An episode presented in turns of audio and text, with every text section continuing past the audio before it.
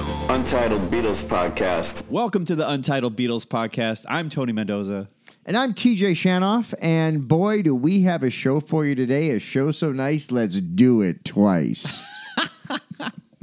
All right. Okay. Yeah. I wasn't going to say anything. That just came to mind. I apologize. I love it. Well, so yes, full disclosure, this is our second time recording this uh, episode. The first one, the FCC deems so hot and so full of sex. They said you can't really. My microphone Yeah. sex voice needs work. They said it was uh, too buttery. Um, so- Hot, we had a- bubbly, we- buttery. we had a, uh, a technical error, and so we have to. Uh, we're going to do it again, and so uh, yeah, that's what this will be. Part of twice. You learn in lady improv, quote unquote, hashtag got your back.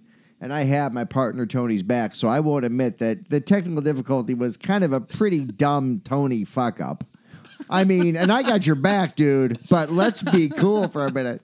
I uh, forgot to hit record on my audio the last time we recorded. Now hold this. on. Now hold on. In your defense, I saw you hit record, but it didn't take. That's Well, what happened. I think I had so many screens up. Hashtag so many screens. I um I didn't. I thought I hit record and didn't because I've got my like mixer and keyboard going through GarageBand and I have Zoom open and I have QuickTime open. yeah, man. So yeah, man.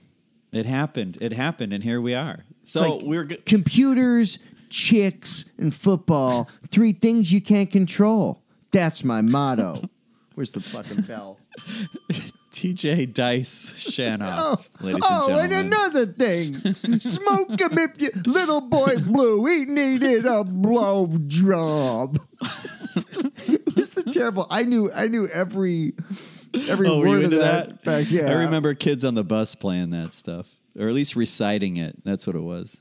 They were doing his material in the bus. Pretty bad. That and Jerky Boys were a bad phase of my life. Oh, and I murdered three people. Oh, good. Well, how'd that go, Sizzle Chest? It's chisel chest. Well, we are going to talk about the Star Club tapes uh, that the Beatles recorded in Hamburg, Germany. Uh, and that's a misnomer. So the Beatles did not record these. Uh, they were recorded by the owner of the Star Club in uh, December of 1962, their very last residency in Hamburg. and they were taped over a series of night. I don't know if they have the exact nights, but they know it's the week between Christmas and New Year's. Yes, yes, it was there. So let's do a little history here. I'll make this brief. They had six residencies in total in Hamburg, uh, and I'm going to say Hamburg. Okay, so just deal with that. It's pronounced hamburguesa. I like that. Thank you. That pleases my Cuban roots. Cuban Um, favorite miniseries. Let's just let's keep rolling. Cuban roots. yeah. How come Cuban roots doesn't get the attention? Not many people know that Roots was regionalized for, for repeated yeah. airings. Oh, every every country has it. It's great. Go find yours. Scandinavian Roots was the most boring 20 minutes I'd ever seen. Um, so they had six residencies in total. In 1960, they started at the Indra Club from August 17th to October 3rd. Uh, that club closed down, and they moved to the Kaiser Keller from October 4th through November 28th. And then in 61, they were at the Top 10 Club from April 1st to July 1st. And then in 62, they had three residences at the Star Club April 13th through May 31st, 48 nights, 172 hours, one day off. November 1st through the 14th, 14 nights, 49 hours. And this final one, December 18th through the 31st, 13 nights, 39 hours. They had a backline of Fender amps. John played a Rickenbacker 325. Paul played his Hofner violin bass. And George got his brand new, used 1957 Gretsch, The Gretsch. flat duo jet, which made that was kind of the quintessential Beatles sound for, you know, Beatlemania. And uh, the one thing that was different pre Beatlemania and this very last, and this is for more historical context, Love Me Do had been re- recorded and released two or three months prior to these Star Club dates. So they'd already had a deal with Parlophone to release that single. They were about a month away from heading into the studio to record Please Please Me. And in fact, there's a fair amount of songs on this album uh, that are also on Please Please Me. Yes, yes. The album Please Please Me is what you mean. They actually already had the single Please Please Me in the can. Yes, they recorded it in the bathroom. Right. For that John Bonham drum sound they were trying to get. Dude, I'll tell you, no track's better than John Bonham playing drums on "Beware My Love." Remember how that was Oh, hyped like when that. Wings at the? Sp- I'm, I'm kind of being facetious. it's no different than what Joe English or former Bull JoJo English playing drums on that song, whatever iteration of Wings that was. Uh, but all the hype are like, dude, this wi- Wings of the Speed of Sound may be a terrible album, but wait till you hear remastered Cook of the House, and there's a bonus track of John Bonham playing drums on Beware My. Like, the hell? Okay, I'll spend 112 dollars on the deluxe set. Fine, I like Cook of the House. but yeah, it, it's fine. It's a terrible. That's my least favorite. Like Is that your least wildlife. favorite? Oh, that's on Yeah. like my list. I put that on, a, on my M- Macca mix. Uh, dude, but by the way, my wife and I had a conversation about this a couple days ago when I said Macca and she thought I was saying MAGA. Oh God! She was like, "What do you?" Yeah. So you almost can't say Macca anymore, at least not for a little while. Oh, here's the thing about that, real quick. No, you continue to say it. You don't let them have it. When something is okay to me, I'm still going to make a sign that says okay, because this means okay. All right? This doesn't mean anything else but okay. If you turn it upside If down, you- you, are an asshole. Fuck you. But I'm still going to do You're this. totally right. If you, an OK sign upside down is like a Proud Boys thing, right? Yes. Yeah. I thought you said here's Prague. a- I thought you said Prague Boys, and I was like, oh, yeah, it's, it's a Proud Boys thing. That's what Yes does, and that's Yes, what Emerson, and Lake, and King Palmer Crimson. does. Yeah.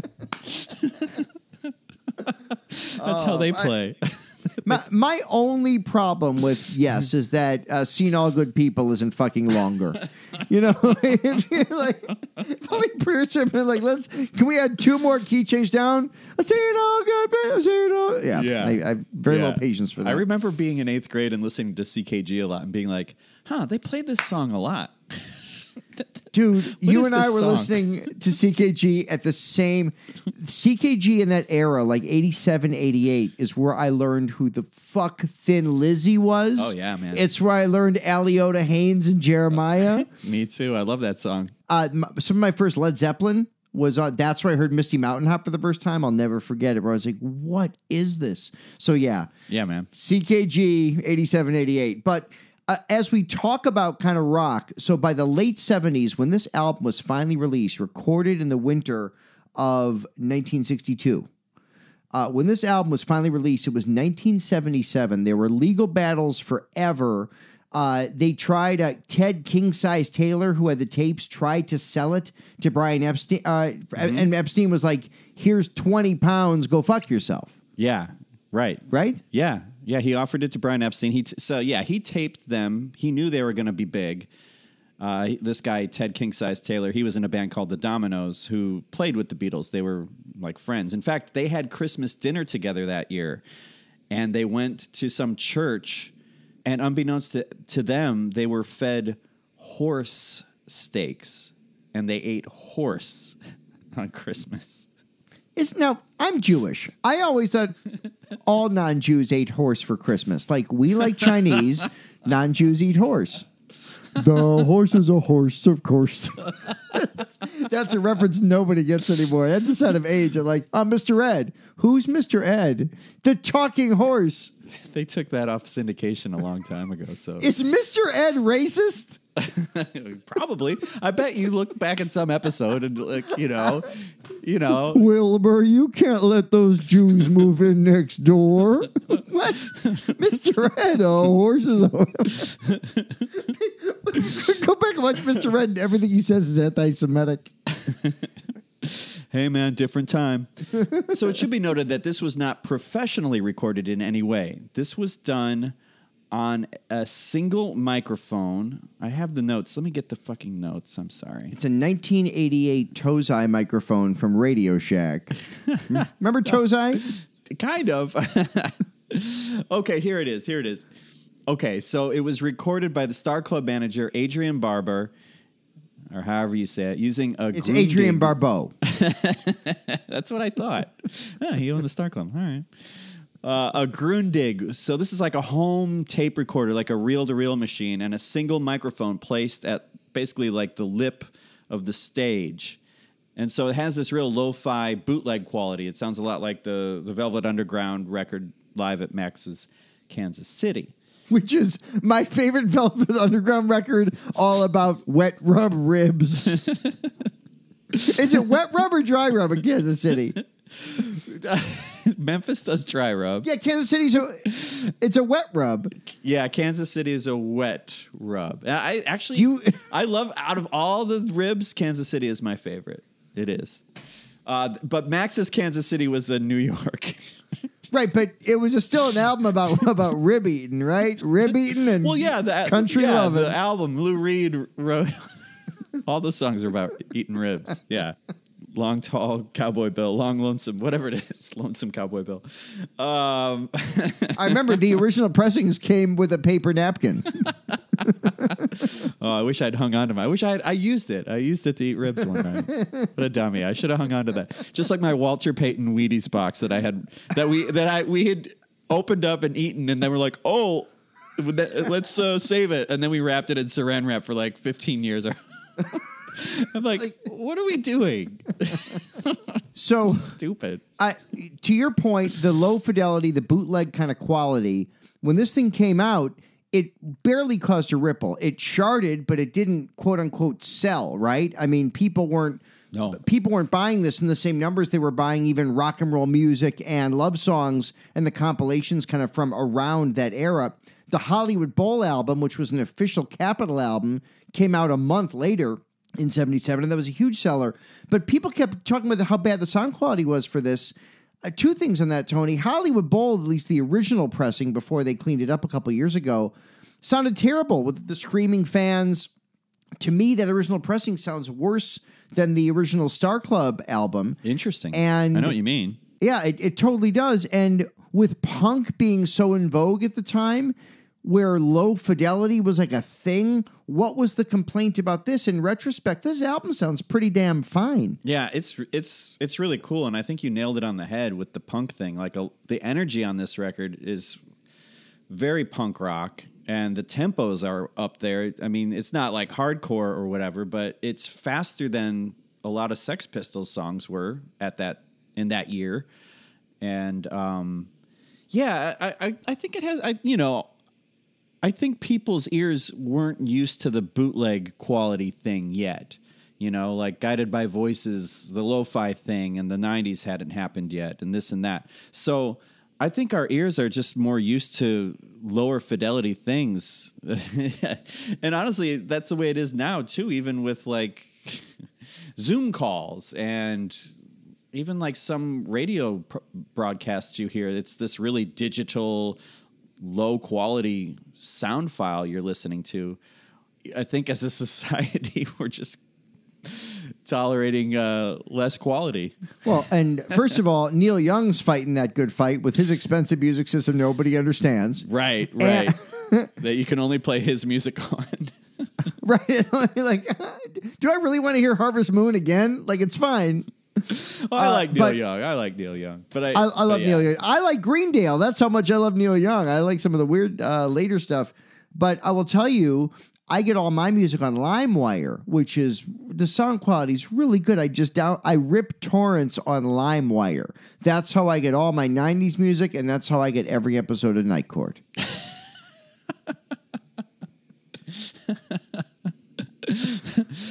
You know, John Larroquette did the voiceover for Texas Chainsaw Massacre.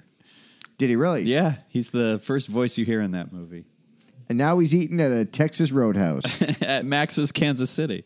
which uh, quote unquote home of the wet rub. Let's talk about the music. So it's a lot of covers, man. They they do two originals, uh, "Ask Me Why" and "I Saw Her Standing There." But uh, the rest, Both before they were to be recorded Yeah. on um, at the Please Please Me session. right, right. So I think it's fun. Yeah, the energy's great. Twist and shout is real fun. I love that it's that short version where it's just like chorus, verse, chorus out. It's like a minute and a half. I mean, it's the definition of punk rock. Uh, and it's a nice blistering pace, lo-fi. I'm not a big twist and shout guy, but uh, I like that. I like this version especially. Well, you once told me your favorite version was the one with the overdubbed horns from Ferris Bueller's Day Off, Yeah. with the marching Fuck band Ferris horns. Bueller. Yeah, I'm going to tell you something. This is not easy to say. As a Chicagoan, Chicago native, and someone who grew up with that movie, I used to love that movie so much, and now I think I have zero patience for it. None. I think he sucks. Yeah, he's a he's a bratty asshole. I I remember liking Cameron. I liked the Cameron character. I identified with him being the not the rich kid part, but like him staring into the painting and It's a great scene. That scene with the the great band, the Dream Academy, doing an instrumental version of a uh, a, a Smith song, I think. is that what it is? I I forget. Yeah, I I've think. actually only seen know. it a handful of times because I never quite I didn't like the character of Ferris Bueller. I thought.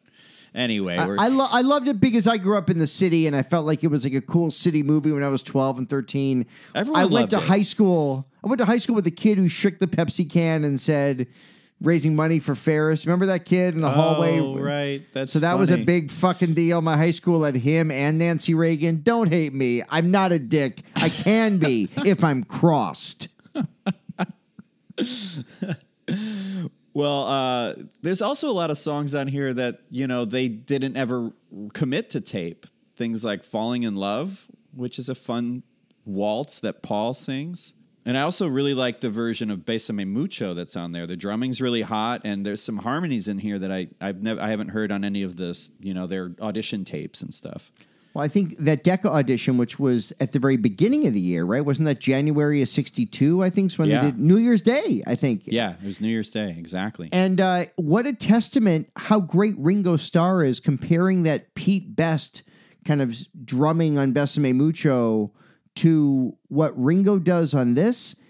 That alone is an argument to have let Pete go. I mean, Ringo's drumming, this whole album, Ringo's drumming is hot.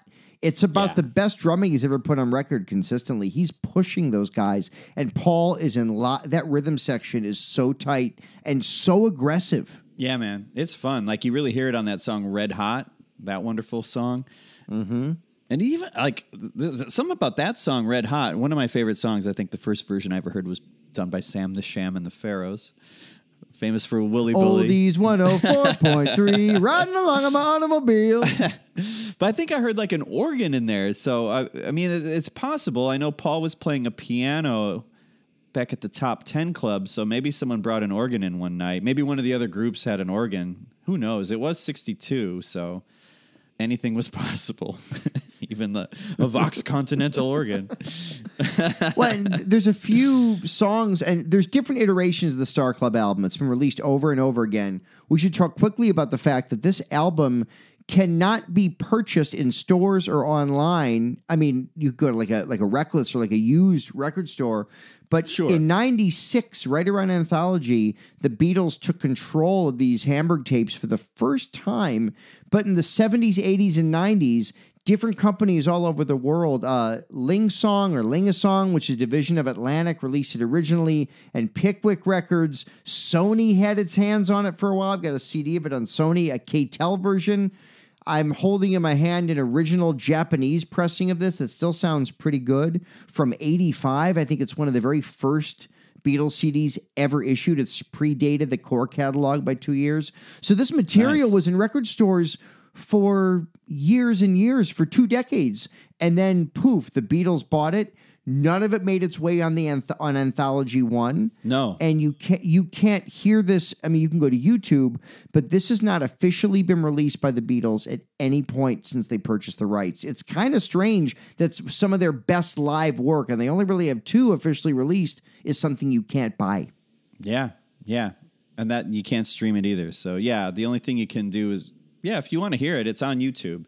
Um, and there's a there's a cool YouTube link. I actually just found it on a a Reverb.com uh, article about all the gear that they used while they were in Hamburg, and they have a link to the full sets, so you actually hear all those gaps between songs Um, so it's not just like song, song, song. You hear, it's like it's like a real local band playing where they take like a minute between each song to like, what are we gonna play next? And then you know, smoke a cigarette and take a bite out of a cheese roll or whatever. you know. Pop a red pill. Yeah, right. So right, they were known to do pr- Preludin, I think is what they it's called. It's uh, George Harrison claims it's not an amphetamine, but it was an upper. So it was something that Thank you, George. they could. I'll see you in Cracker Box Palace. Thank you for your. Uh, we've been expecting you. well, that was the cool thing about hum- Hamburg, and I feel like such an a hole saying Hamburg, but, Well, but anyway, it, it was Escher and it was Escher right. until it became Escher in 2018. It, You're right. Call what you want. all right. I guess I'll say Hamburg, but I'll probably go back and forth because that's my right. Um, I'm an American. yeehaw, yeehaw. Hap, Uh. hap, hap, hap, hap, hap, hap, hap, hap. Can you imagine? I don't want to be a hypocrite. I was super into the Dukes of Hazzard, and then I stopped being 12. Well, what's great about them being in Hamburg is that uh, they went from basically being an amateur band to being a professional band. They went from being an entertaining band to being artists. This is where they met Klaus Voormann, who later became their friend. He designed the album cover art for, you know, Revolver. He played bass with the Plastic Ono band. Uh, he did many other things. Played bass on Instant Karma. Yeah, man. Uh, and has been a lifelong friend. That's also where they met at the time. Of his yours? girlfriend. Like you. Yeah, ba- man. You buried the lead, Holmes. oh yeah, you should hear the the podcast me and Klaus do. It's Klaus Schuler, never- former Second City producer. yeah, and You're we never there. go Hi, off on tangents. We we stick to the topic. That's the thing. He's very German that way. Klaus Schuler. the trains Um, run on time. Klaus Voormann. Klaus Voormann, Astrid Kirchherr. Uh, and that was that was uh, the woman who basically gave them their style and introduced them to art. Fell in love with Stewart, right? Yeah, and took Yeah. took some of the best of the early photos of them. Right. She documented much of their those early '60s years uh, with her photography. That's where the Beatles stepped it up and were thinking in the long game about what they wanted to be. Did they just want to be a combo that made, you know, whatever, a few quid a night, or did they want to be bigger? And you really see it when they had eight hours per night to fill with just music.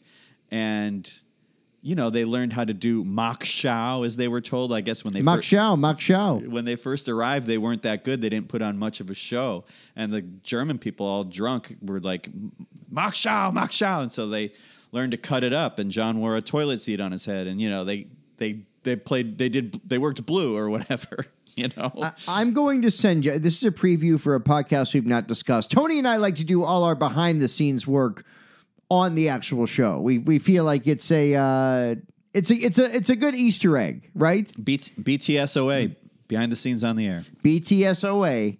Uh, I'm going to send you the movie that first kind of got me after the play Beatlemania. It's a movie that Dick Clark Productions made maybe in 78 or 79. It, predate, it predated John Lennon's assassination called Birth of the Beatles with music. They even say music by Rain, like one of the first Beatles tribute bands, which I love called Rain.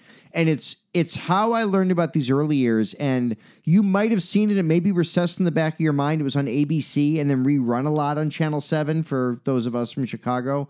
I, don't think I've ever seen it. I, I dubbed a, a videotape of it I made in 80 or 81 Whoa. on I, I made a digital file of it i'll send you. It's not perfect but this is how i learned so much of that era.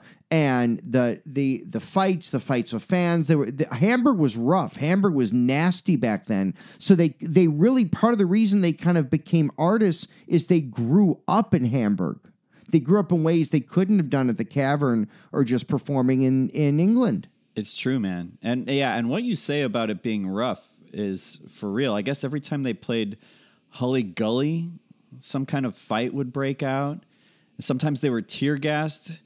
Uh, you know, if fights got out of hand, then the, the authorities would come in and tear gas the room. And, and the Beatles joked that they too would end up crying at the end of their set.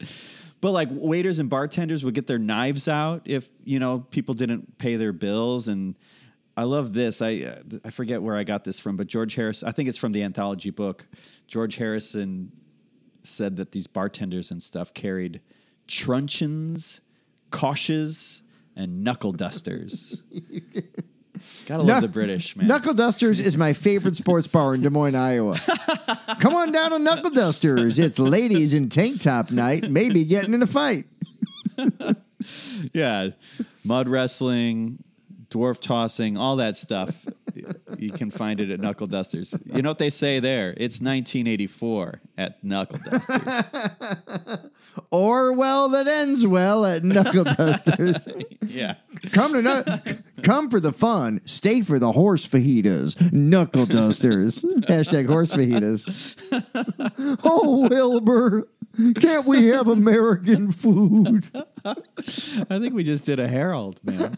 we totally did a Harold. The Didn't most even want entertaining to. Harold I've ever been a part of, by the way, in my whole life. All due respect to people of Earth and other Harold teams, the Pat Shea dancers, Yeah, man. Blue Deep Velvet, all Schwa, that. right, other Harold names I can't the remember. passions.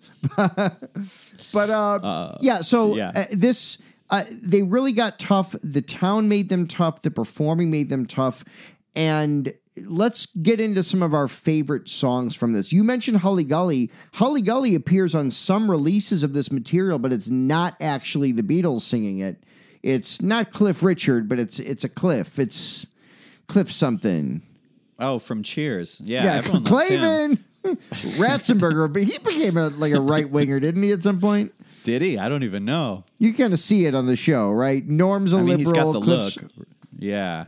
Yeah, he does have that look.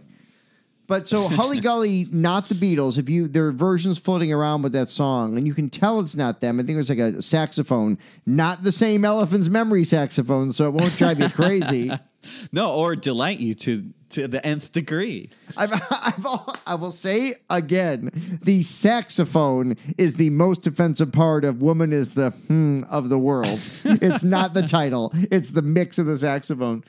But yeah, so uh, the other two songs not performed by the Beatles were performed by the restaurants or by by the club's uh, own, owner and one of the waiters who were brothers. Yes. the Fascher brothers. Yes, man. Yeah, Hallelujah, I Love Her So was done by Horst Fascher, uh, who I believe that was the waiter?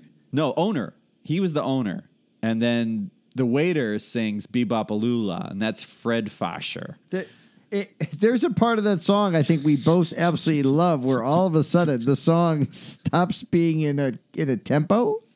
There's like it- it's in like it's in like six five. Yeah, he adds an he adds an extra like bar to the first line of his song. So instead of coming in on the one, he comes in on like what would then be the two.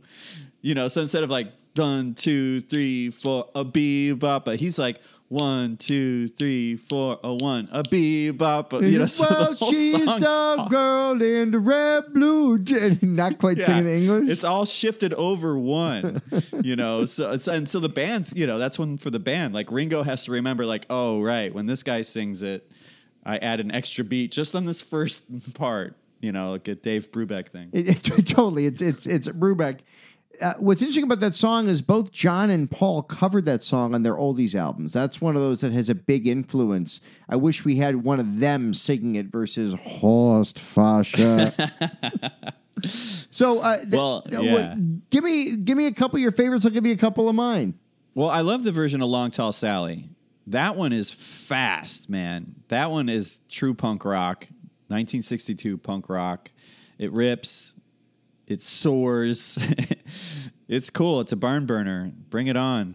Good work, Paul. Yeah, Good work. That's a great one. I mean, you can hear the "I'm down" influence that was coming with his delivery of that. "Rollover Beethoven's another one that I way prefer to the studio recording on with the Beatles. This one just just pumps. I totally agree. Yeah. Now, do you feel that John is represented enough on, on this? I feel like I hear mostly Paul, and I almost feel like I hear George more than I hear John. It- That's which is almost like the Decca tapes from earlier that year, right? There's a lot of George on that. Yeah, isn't that interesting? Yeah, you know, I'm not. I think John was happy just being the leader of the band, right? Yeah, I guess. Plus, Paul was always kind of showboating, and I think part of what made them work is John was super cool with Paul to showboat early on. Yeah, yeah. I know John sings "Sweet Little 16" and uh, a couple others I know. Oh yeah, like Matchbox. You get to hear. I think that's George. I think George is the one singing Matchbox. It's either that or that could be John talking out of the side of his mouth. Yeah, I always heard that as John. Did you? Uh, Okay. John's John's doing the lead, even though it's all the harmonies. John's got the lead on "Lend Me Your Comb." He's got "Sweet Little 16." Paul doing "Hippy Hippy Shakes," another great one that was only officially released, I think, when the BBC album came out. yeah, yeah. But Paul doing that is amazing. Uh, the version here's a John one. The version of Mr. Moonlight on here, Sans uh, her, hashtag Horatio Sanz organ, uh, is so cool. Part of the reason people give so much shade to Mr. Moonlight, I know you're not among them, is the you. kind of treak the treacly organ solo. Here, it's a guitar solo, so it's it's a different take on it. yeah. One of my, I think my favorite one on the whole record though has to be "Shimmy Like My Sister Kate." It's a great. It's, it's a talk about punk. Yeah, that one is just so fun. And seriously, if you if you if you hear 30 seconds of it, you've heard the whole thing, but they do it I could listen to them do that for hours. It's just this progression that repeats and repeats and it gets more exciting with each one. That's one I wish they had recorded in the studio. Um, I would have taken that over like Honey Don't or even things like Please Mr. Postman. Like, yeah, that's a good song, I suppose, but I don't know. There's something that's just so ex- much more exciting about Shake It Like My Sister Kate, you know? I wonder if they ever did that for BBC. I know I don't think it was released if they did on parts one or two, but I wonder if there's any other documented recording of that. Uh, I two of my it. favorites that I think you like as well.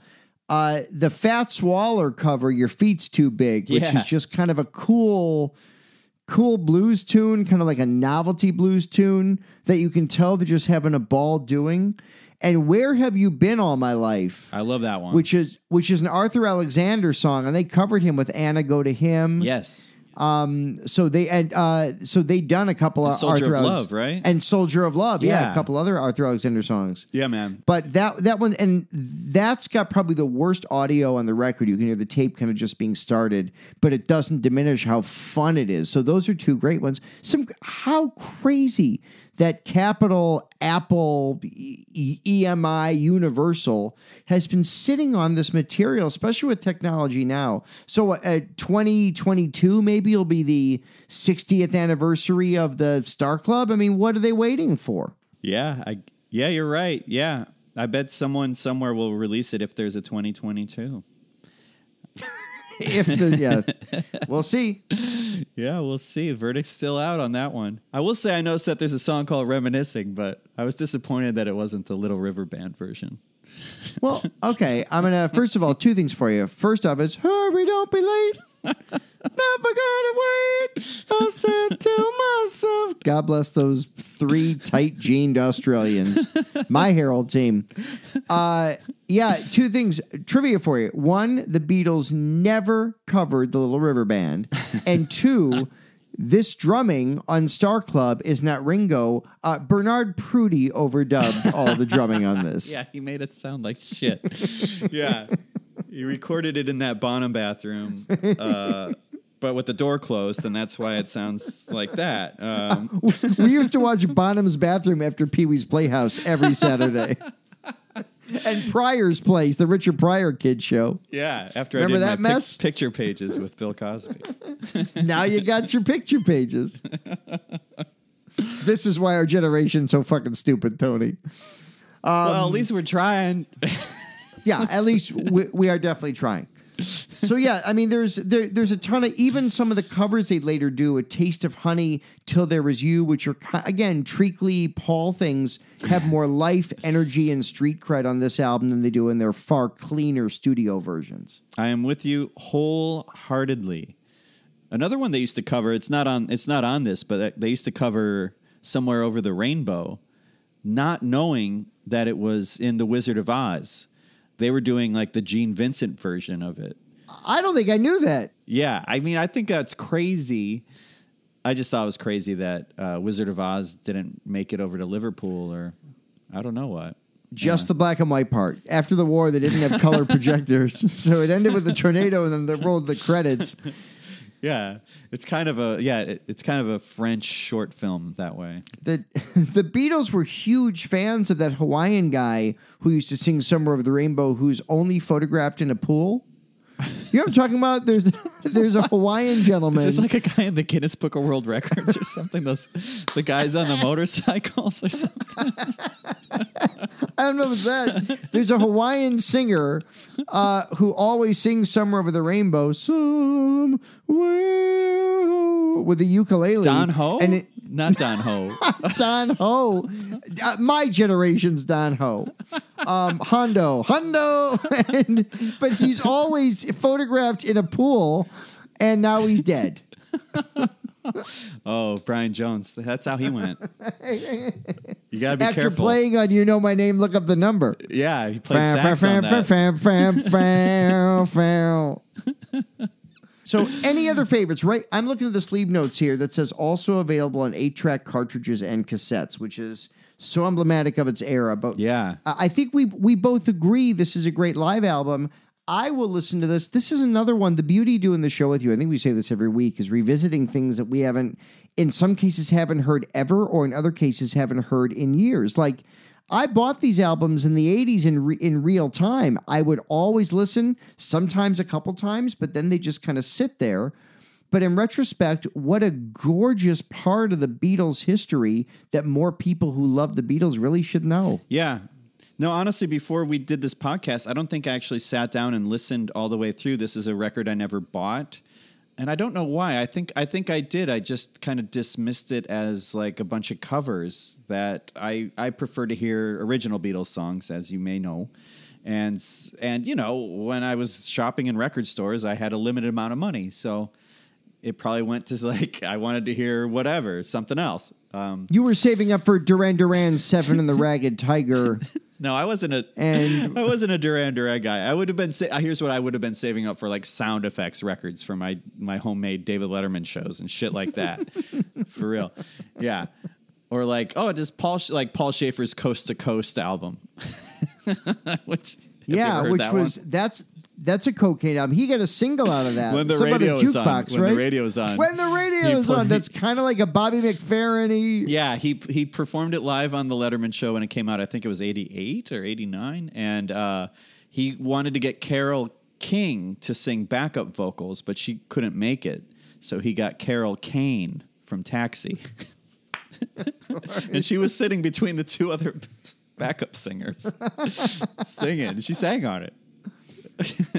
And Good shit. what was what was Dave's album collection bit? That was my favorite Oh, Dave's re- bit. Dave's record collection. Dave's it's record wider than a mile.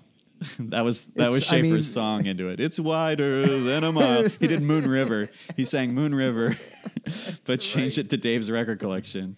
It's wider than a mile. every every once in a while, I find myself going and lick it, lick it, la la la la lick it. There was one that would just lick it. Yeah, that was the, that was the best. So honestly, that's still how I go record shopping. When I go to a record shop now, I, I go to the novelty records or the the offbeat, the weirdo records, and you can still find some great stuff that's not streaming. You can't get it on CD. You know, those great records. Yeah, I when I go to record store, I'm the schmuck who's re. Ooh, I can I can rebuy Walls and Bridges. It's the green budget label I don't own for six ninety nine. That's what Yeah. when I explain to my son I can't afford to send him to college. He'll be like, "Well, you've got the mind games budget issue, so enjoy it." Yeah, maybe you could. But yeah, so this Go ahead. I interrupted you. I interrupted No, I had you. a bit, but it, it was sour. sour, sour bits of the hallmark of the show. so yeah, it's it's a great album. I mean, you know, if you can pick it up, I'm sure it's available used about everywhere. But until Capitol EMI, you know, Universal, not on the core albums, but if you buy the red and the blue album on vinyl, you will see where the Apple used to be, the Universal logo, which is very strange. Yeah, The whole thing just feels because Universal owns EMI now because there's three companies. Yeah, all that stuff is just bonkers to me. I'm I think I'm more of the of like, hey, I just want to hear this song. You know what I mean? Like, what's it sound like? And I think I I think I I like the trivia and the minutia, but when it gets into the business stuff, I, I can't I, I can't I can't keep up with it. Yeah, I think I started collecting so young that my experience listening as an only child with headphones on to the stuff at six, seven, eight years old was staring at all the details of the covers, the Yeah. the SW, you know, catalog numbers and the the I mean, catalog numbers is deep. Were you also looking at like what the mastering engineer carved into the runout what was carved in the yeah uh, totally in, in, in the runout groove yeah and the, the different Wow. labels why some purple cat the purple Capitol labels in the 70s the Capitol logo was massive when they went back to the purple Capitol label in the late 80s they shrunk it mfd by Capitol became manufactured by Capitol like this stuff th- I, I Oh, that's to, wild. to this Yeah, man. day I can't solve one algebra problem, but I can tell you about the C1 catalog editions of the Beatles vinyl, you know, in the, I love it. the late 80s. but, it. but this is one that never saw that. It's been owned by Capitol and never released by EMI or the Beatles officially. It's worth checking out. It's it's as close to punk Beatles as you're going to get. It's before Brian Epstein and George Martin really shaped them to be the biggest band in the history of the world. Yeah, man. Pick it up. It's on Discogs and streaming on YouTube. Uh, enjoy it. It's fun, man. It's Little Beatles. Little. Oh my God! Hi, little Beatles. Oh my God, you said that. guys, you're so. Tony, look, it's a little Beatles. Oh my God, Ringo. you know that's a fetish. You know, like if you go to BeatleCon 2020, there's.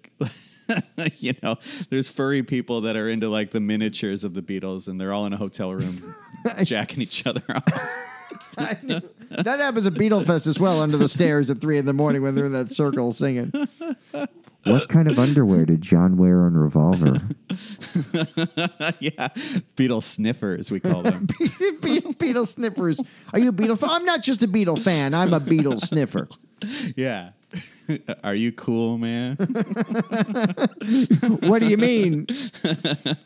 well, that was great, Tony. Next week, we got a lot more to come. We're going to take a look at Ringo Starr's Bad Boy album. We'll go track by track. We might just have time for one track, but you love the cover of Baby Baby, Where Did Our Love Go? The disco Ringo cover. I got the 12 inch. Yeah, man. That's, that's Ringo's improvised lyric during the fade out.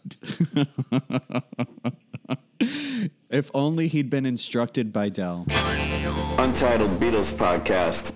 Like and subscribe